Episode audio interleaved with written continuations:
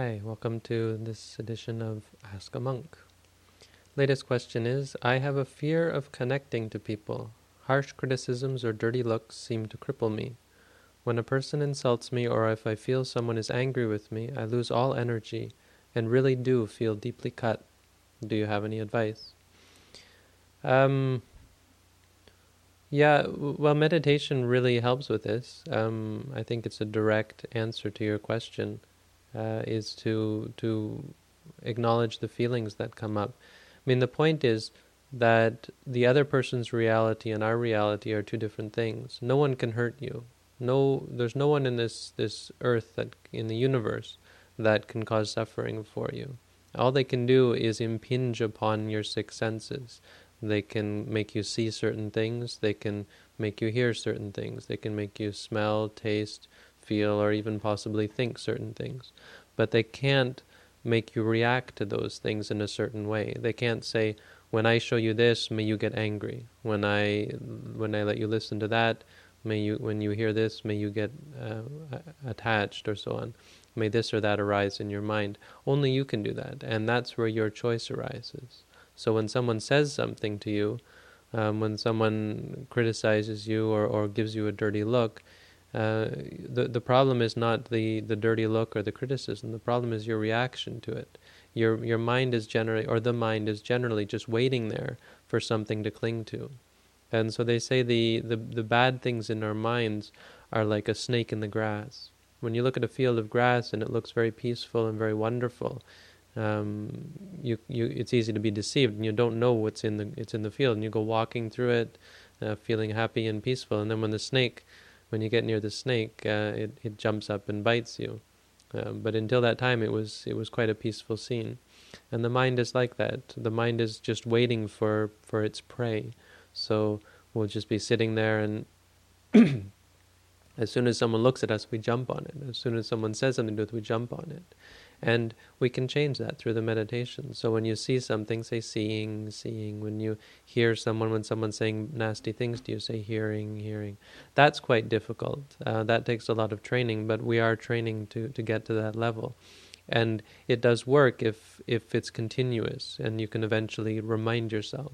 You, even even in daily life when it's very difficult to do so, if you're careful and if you are are especially if you're prepared for it. There's uh, a lot of people have told me that um, they knew there was a confronta- confrontation coming up, and so they reminded themselves and they readied themselves. They said, if they yell at me, I'm going to say hearing, hearing. If they looked at me, uh, seeing, seeing, and so on.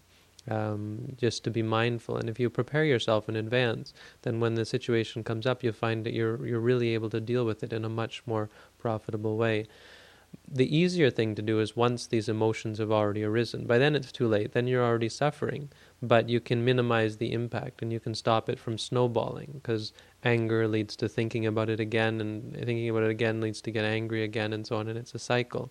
And you could break that at any time when you say to yourself, for instance, thinking, thinking, or even angry, angry when you're upset at someone, just to um, pick that as your meditation uh, object and focus on it and see it clearly as it is and don't make the link. Oh i'm angry you know, i have to do this and this and this to them and then you know thinking about what they did to me and getting angry again and so on going in this this cycle. Cut it off wherever you can. When you feel angry say angry angry. When you feel sad sad sad. When you feel depressed depressed depressed. Um, whatever one thing you mentioned about losing all energy, I wouldn't worry about that. That's common associating with, with people who are critical and, and, and mean and nasty and so on. I think even if you're enlightened, it can be very tiresome to be around. They say even the Buddha was very tired when he was around such people, and he would often dismiss them and say, Go and meditate. Um, so, one thing that you have to acknowledge is that if you're going to live your life in a peaceful and happy way, you have to surround yourself with peaceful and happy people, with nice people. If you can't do that, just try to stay to yourself. The, the, the, the greatest treasure that we have is our solitude. If we can manage to stay to ourselves as much as possible, we'll find that we're a lot more peaceful and a lot more, a lot happier, and a lot less lonely. We find that when we learn to live alone, when we learn to stay alone, we can then be around anybody and we don't feel um, so much uh, stress and suffering. We we learn to uh, understand ourselves and, and come to grips with who we are. And we live like an island unto ourselves. We don't uh, rely on anyone else. The, the, uh, the part of the problem is that is that our happiness generally relies on other people, depends on other people. We want other people to accept us and to like us, and that's the only way we can feel happy.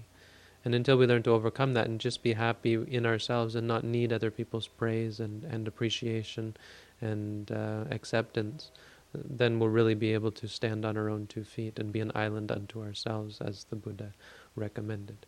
Okay, so I hope that helps, and if there's more questions, please keep them coming.